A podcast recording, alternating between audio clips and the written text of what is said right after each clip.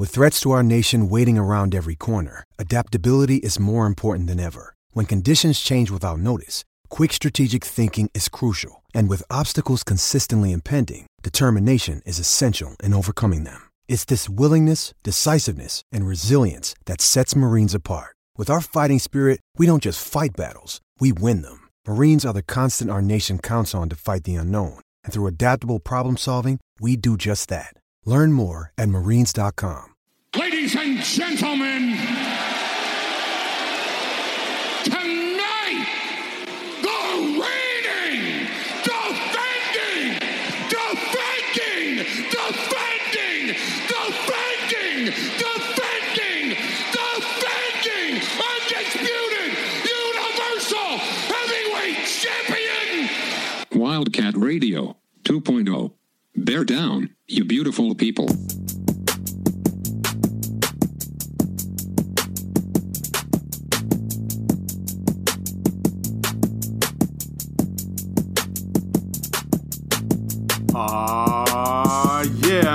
What's up, Wildcats? This is the Saul Bookman Show live from the Vivid Seats studio.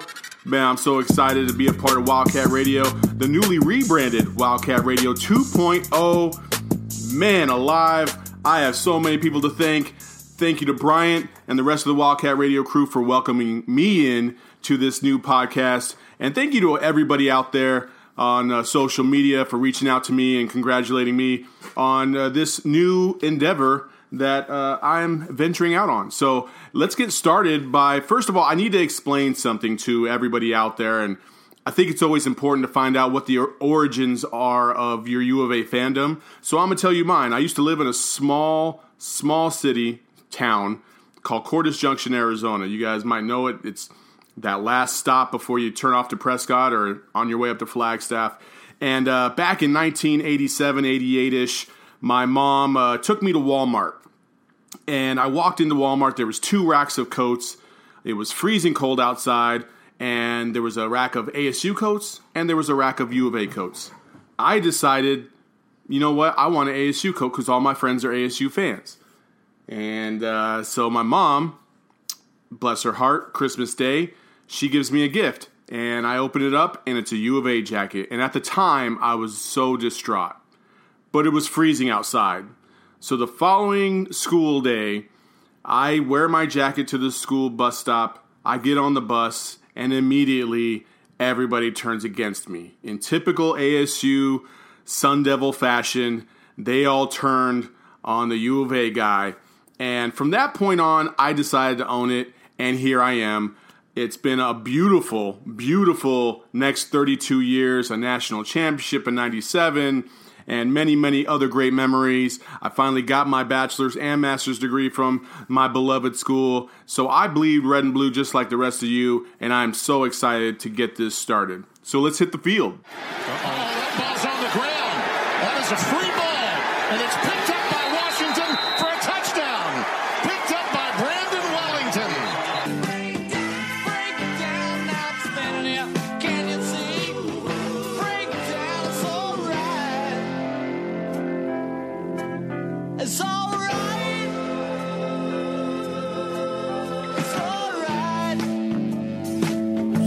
Tucson, Arizona had a great opportunity to make a statement in the Pac 12, make a statement to this fan base, and uh, more importantly, make a statement to themselves that they were able to compete with a, uh, a uh, an upper tier team such as Washington. Uh, a, a team in Washington that's not as good as it has been in the past, but is still a solid and fundamental team. And you can't make mistakes against them. And it was clear the separation in the two football squads who was the more fundamental, more solid, uh, and maybe you could even say more talented overall, as the Huskies just dominated this game. And, you know, it, it started right off the bat. You know, Arizona just looked like they were unprepared, especially special teams wise. Uh, offensively, they were sluggish. Uh, but you know, you know, you, you can get over a sluggish start. But getting a punt blocked and then muffing a punt return, and it just it just was not a good start for Arizona. But despite that, they were able to come back and really establish themselves, and they had the lead going into halftime. And you think maybe the worst is behind them, and this could be something to where they can springboard forward. That was not the case. In the second half, it just got worse, and Arizona, it, we're going to break this down offensively. They just did not look like they had a good game plan at all. The the offensive line, let's start with the offensive line. They weren't able to really stop the UW rush at all. Uh, they weren't able to stem the tide at all. Um, there was a lot of pressure coming up the middle. Khalil Tate was not handling that at all, and uh, and that was kind of the beginning of the end, so to speak. I'm not going to put the entire thing on Khalil Tate in this game, but Khalil Tate was a, a very large part of this failure by this U of A squad. We'll get to him in a moment. When we when we look at the second half, the defense couldn't get a stop. Four of five drives to start the second half, UW scored a touchdown.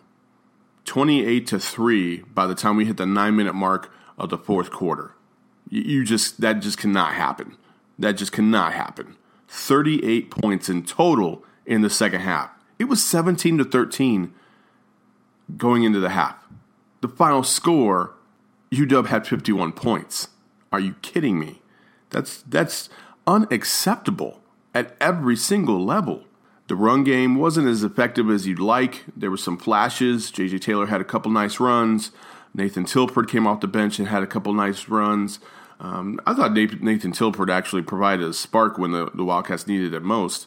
It just, unfortunately for them, uh, you know, they, it seemed like there was a moment right there where Arizona was going to stay in this ball game, and they started to develop some momentum on the offensive side of the ball.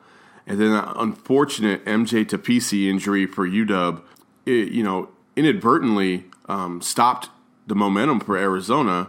And when they came back, they had a series of bad plays and uh, had to settle for a field goal. And that was the only three points that Arizona would have for a while. And that's where I think this game really, really turned on its head. Because at that point, uh, UW was up by 10 points they scored a touchdown. Arizona's only down by three, and we're talking about maybe a different ball game. But instead, they settled for three, and UW just continued to score touchdowns. And you just can't do that against a really solid team like that. You just can't.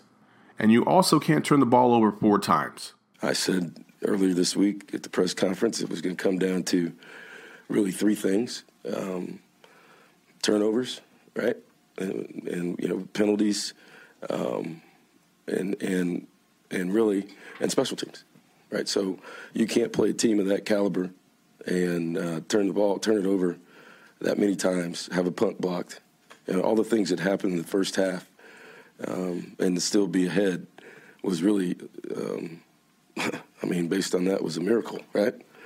Um, our defense held up and kept them because we gave them sh- short fields in the first half and kept them to field goals, but um, we st- we couldn't respond in the second half, and then and uh, you know still the turnovers. You just can't play anybody and turn it over that many times and expect to be in a competitive game. Four times, and you know, it, usually when we're talking about turnovers, and especially that many turnovers, we're not talking about fumbles. But this team had three fumbles on the night.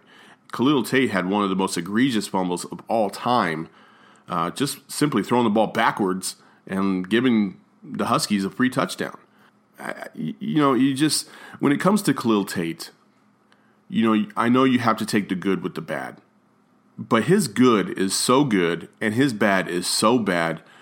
What do you do with him? What do you do with him at this point? Do you continue to play him? You know, does this team really have the confidence in him that he's going to show up each and every day? Because you really can't tell.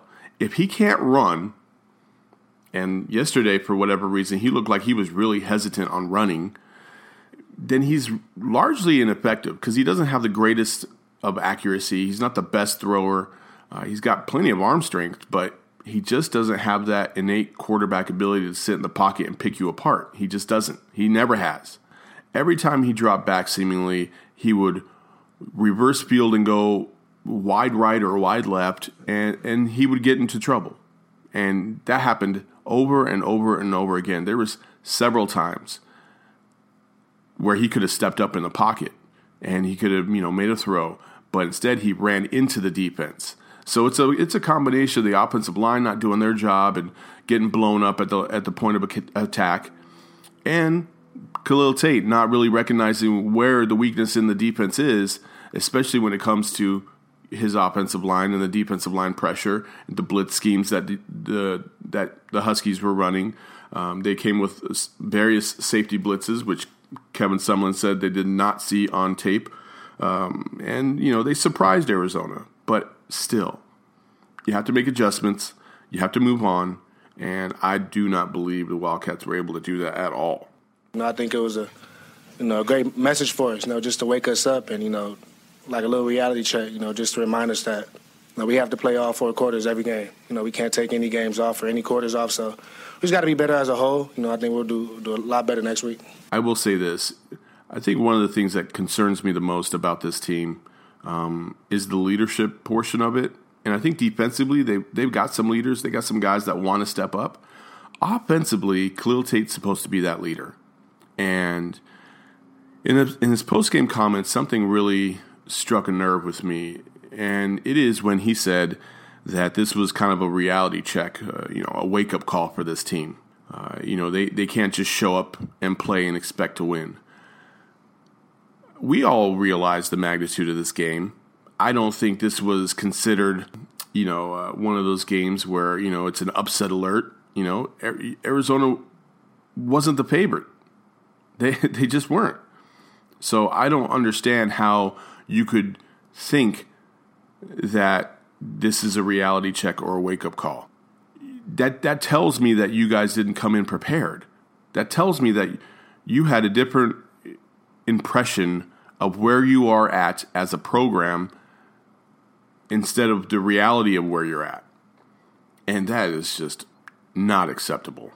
You know, this reality check, you know, the a lot of these players sometimes they they use these buzzwords and you know and they they think you know if I say this I say that you know I'll get the media off my back and then we'll move on to the next thing and that's that's all well and good but sometimes I just want to hear you keep it real and you know Khalil Tate he he needs to own this loss because it's large in large part because of him you know he made a lot of bad decisions out there you know and there's there's plenty of blame to go around all the way around from top to bottom Coach Sumlin says that they got they got outcoached, they got outplayed. that was clearly visible on the field.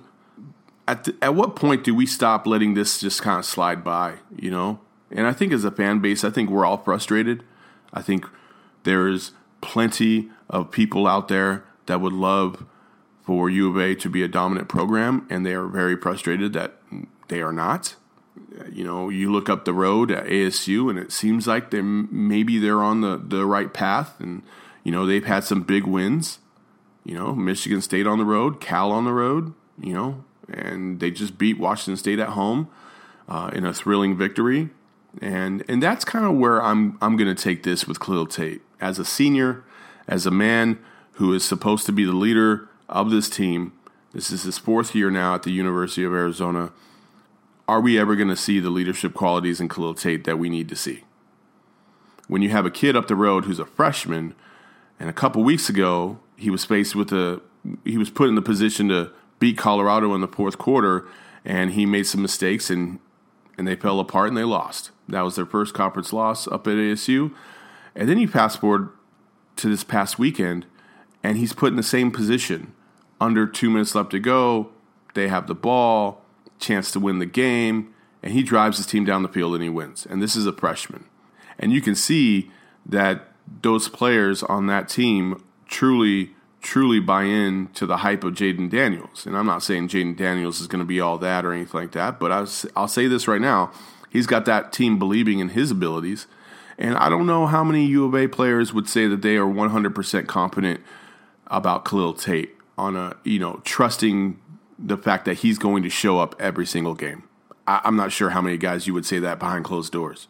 In front of us and in front of the media, they're going to say, you know, they're always going to give their support. But how many of them truly believe that when, you know, us as a fan base, we can't trust that? You know, and again, I don't care what you do in practice. I don't care how great of a person you are off the field. I don't care what you do in the community. Um, we're just talking about football And the only thing that matters is what you're doing on the field. And what I'm seeing from his abilities and his leadership and the way he, you know, carries himself, his body language, I don't know if we're ever going to get the Khalil Tate that we all hoped we would get.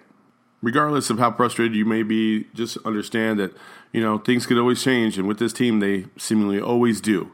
So if you decide that you're going to want to go on the road and maybe watch the Wildcats down in Los Angeles as they take on USC, or if you want to watch them in Stanford, or if you're going to wait for them to even come back home against Oregon State, download the Vivid Seats app and you can use promo code OVERTIME in the Vivid Seats mobile app to save up to $100 on all ticket purchases for first time customers only. Pretty good deal. So, uh, you know, we have a lot of hope. And speaking of hope, one of those teams that gives us hope every single year is our beloved A men's basketball team. So what's good on the wood? Love you when you was in beast mode. Loki thought you was a cheat code. Know that you shoot for the cheap hoes. Shoot any work like your freak those. Know you see my pockets deep, so you flexing ain't really a thing, bro. We both could be working at Kinko's. And Kobe, when you them rings don't owe. Nursery rhymes spitting.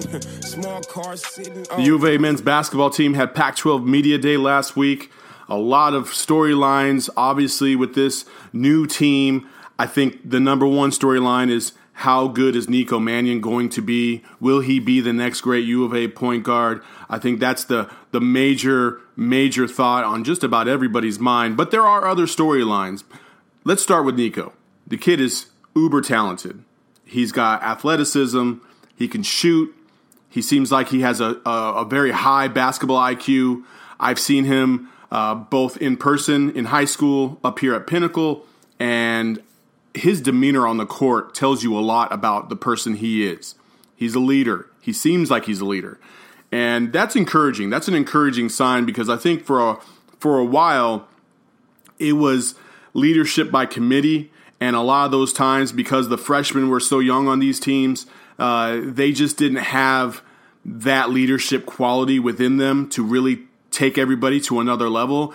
And I'm hoping that Nico Mannion is going to be that guy the comparisons obviously are natural when it comes to him and Mike Bibby. Both of them were superstars in the high school level here in Arizona. Both of them were McDonald's All Americans. But I think the major difference is Nico Mannion is more athletic than Mike Bibby was. You know, Nico Mannion is is a is a much stronger and and and physical and athletic kid than Mike Bibby was at the time. Now we all know Mike Bibby is super yoked up right now, but back in you know when they were 18 and 19 years old, that was a completely different story. And I think that's that's a testament to Nico Mannion and, and his work ethic. I also think that Nico Mannion can be one of the true great point guards in U of A history. With that being said, man, I do think that we need to temper expectations just a bit. There's a part of me that maybe I have a little PTSD when it comes to former freshmen that that were highly touted coming in and maybe they just didn't live up to the hype as much as we all hoped they would. I'm hoping that Nico doesn't fall into that category. I think we build a lot of hype on these kids when they come in, but what I saw in the red and blue game, what I've seen prior to then, uh, gives me a lot of hope for the future. But other than Nico, at the guard position, who is U of A going to go to? Who is U of A going to count on to help out Mannion in the backcourt? You have Baker, who may or may not be eligible. You have Dylan Smith. You have Max Hazard. Uh, and obviously, there's no Brandon Williams this year because of a knee injury. Man, there's a there's a lot of question marks with that backcourt. You know, we know what we're going to get with Dylan Smith. We're not going to get anything too uh, you know outside of uh, his realm of possibility. He's going to give you maybe 10 points a game. He's going to play hard. He's going to make some boneheaded mistakes. We all know this. Uh, but he's a he's a he's a decent defender out there, and he can do his part to at least stem the tide out there on the court. Especially as a senior, he's got a lot of leadership qualities now, being the old head on the squad. Baker's the one that I am really intrigued by, and let's hope that he can become eligible. We all know how the NCAA is with these matters. They can take a few weeks, they can take a few years. and right now, with the tenuous situation with U of A and the NCAA, who knows what's going to happen. But if Baker is eligible, man, that is a dynamic backcourt. Probably, I would say, one of the best backcourts in the country to to tag him along with Mannion. It's going to be an amazing, amazing backcourt. You know, Baker reminds me a lot of. He's got a little Lyons in him, a little Mark Lyons in him. He's got a little Kevin Parrom. It seems like. Uh, but in addition to that, he's also he also seems like he's got a little bit of you know some leadership within him, and uh, he's he's a bulldog. It seems like so. I'm excited for him, and the the guy that I'm probably most high on is Devonaire Doutrive. He, man, in that red blue game, it looked like all of a sudden he he went from a three or four star prospect to a lockdown five star prospect and a guy that could probably you know help win you some games. He did so last year. Remember Oregon State? This year, man, it, it, it, if the if the jump he makes resembles anything like the jump he made in the red blue game, man, I am very very much excited about that kid. Hopefully, he's got everything situated within himself. I know he was having some doubts as to whether or not he should stay here or not, but he's here. He came back. I thought that was a smart decision and a very mature decision. I think we need to give him credit for making the smart and and mature decision. I'm not saying smart because he came back to U of A. Smart because he was going to leave because he thought he was going to go to a better situation, and he realized how good he had it at U of A. He came back and he did what was in the best interest of not only him but also the team. And the team needs him. He needs the team, and so we move on. Josh Green. I, I think if, if it's not Nico, then you're excited about Josh Green. Am I right? Josh Green has got so much athleticism. He's had a couple so- shoulder injuries and surgeries, but he's back and he he looks every bit the part of a of a dynamic player. Time will tell how good he can be. And I always I will always do this from now until the time this podcast ends. I will always try to temper ex- expectations. I'd rather have my expectations low and the reality sh- shoot high than vice versa. But outside of Josh Green, who else is going to help him? Ira Lee, we know what Ira Lee is by this point. He is going to give you a lot of energy. He's going to give you some bounce off the bench. He's going to be excited. He's going to play hard. But can Ira Lee find that next level, that that calmness within a game that tells you that they can be dominant at any given point in time? I think that's what separates the great players from the good players. Good players, you know, they they, they give you these bursts, but they, they're not so consistent with it and you don't ever see them like get into a lather. It just it just seems like you know it's like a burst in you know two or three minutes in in this specific half. You know, five or six games in, and then you don't see it again for a couple games. Whereas a great player will give you that burst maybe once, maybe twice, maybe three times a game, and that's what separates the great from the good. And I wonder if Ira Lee is going to be able to take that step and get to that great status. You know, a lot of U of A players have started off slow and developed towards the end and made a big jump.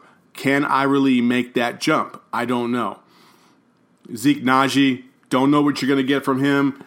Long, athletic. Stone Gettings, same thing. The transfer, he's going to give you some outside shooting. He's going to be able to give you a body down low.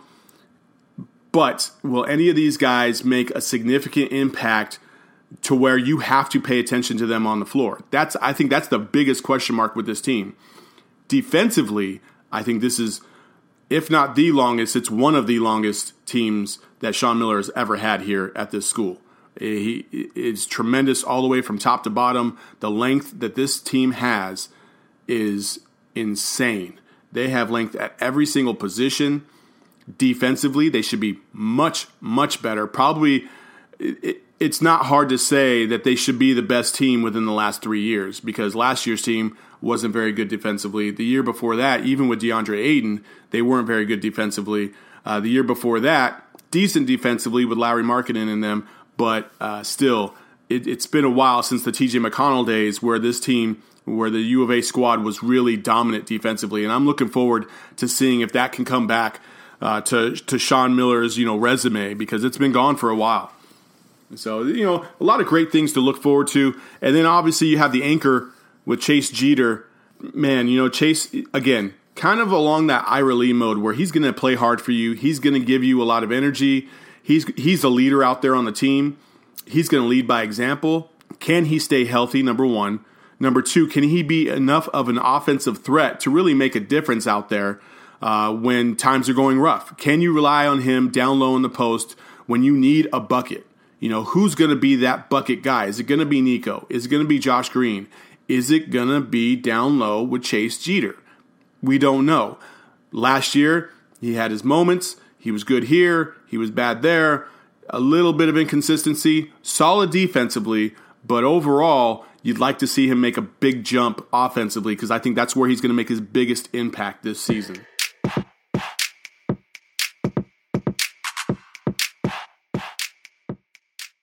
Man, it's hard to believe it's October already.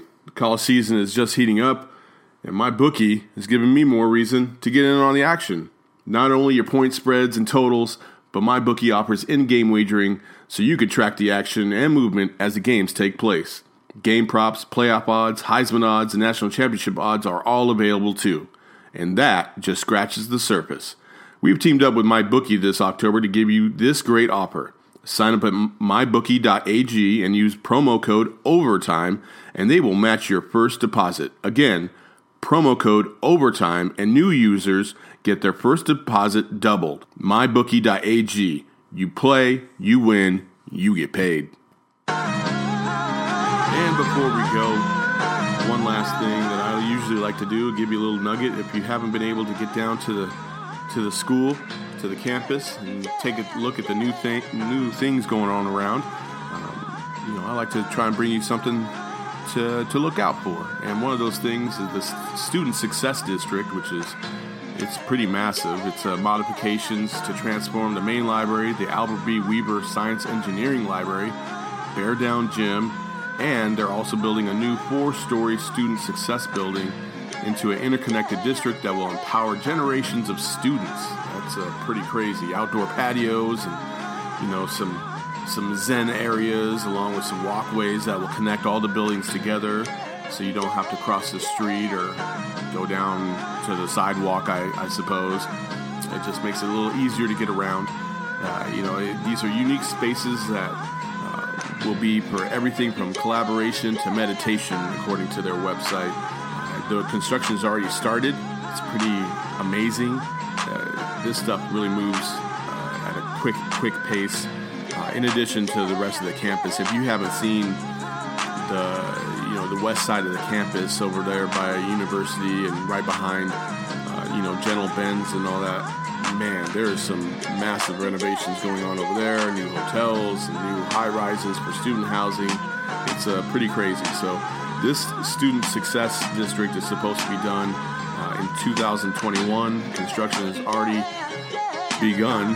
And uh, if you've been down to a football game, you can walk right by and see it. It's pretty crazy. It's pretty cool. And so that's a, a little nugget. I want to thank you all for joining me on the very first episode of the Saul Bookman Show uh, here on Wildcat Radio 2.0. Thanks again to everybody for taking the time to listen, and we'll see you next week.